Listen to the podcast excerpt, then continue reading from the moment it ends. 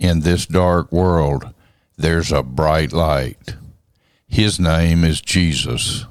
Hey, this is Hollis McGehee with Follow Him Ministries, and our goal is simply that to follow Him, to follow Jesus in all that we say and do and think, and the Word of God is our guide in all things.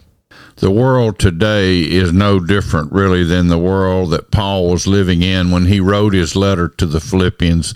And he told them to be strong and to stand firm in the faith. And he told them in verse 28 of chapter 1 of his letter to the church at Philippi and don't be frightened in anything by your opponent. He said, This is a clear sign to them of their destruction, but of your salvation, and that from God. In other words, don't be intimidated by the world because the world is a defeated foe. Satan has lost the battle. He's still fighting some skirmishes, but the battle has been won. He is lost. He is a defeated foe.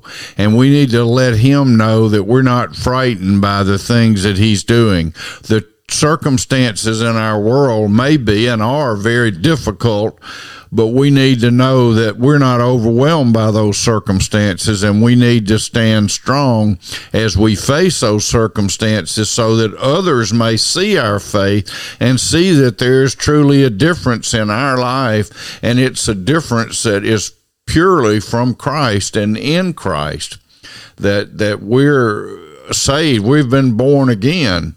Now it's it's he says it's been granted to us that for the sake of Christ we would not only believe in him but suffer for his sake. It is an honor to suffer for Christ. That is to to suffer for the ultimate greatest good that has ever existed and will ever exist and so this is not a shame, but an honor, and that we've been given the right to suffer for him.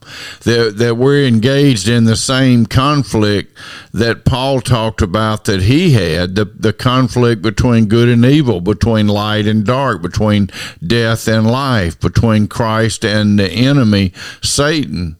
And so we're engaged in that conflict also and he's telling us to stand strong and don't be afraid of anything. We're not afraid of dying, as he's just said earlier in, in this same letter. He said, To live is Christ and to die is gain.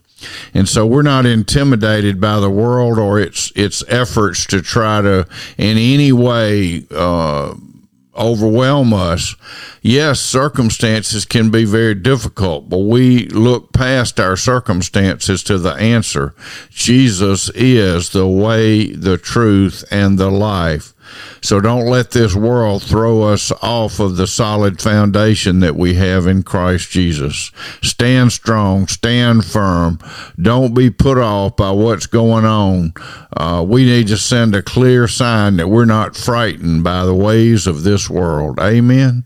God bless you. Have a great, great day. Have a God day. Hey, thank you for listening to this message. Our goal is to be encouragers, and if there's any way we can help you, please let us know. We can be reached at the website hollismcgehee.com, email hollis at hollismcgehee.com, Facebook under my name, Hollis McGehee, or follow him ministries, Twitter under Hollis McGehee. God bless you. Thank you. Have a great day.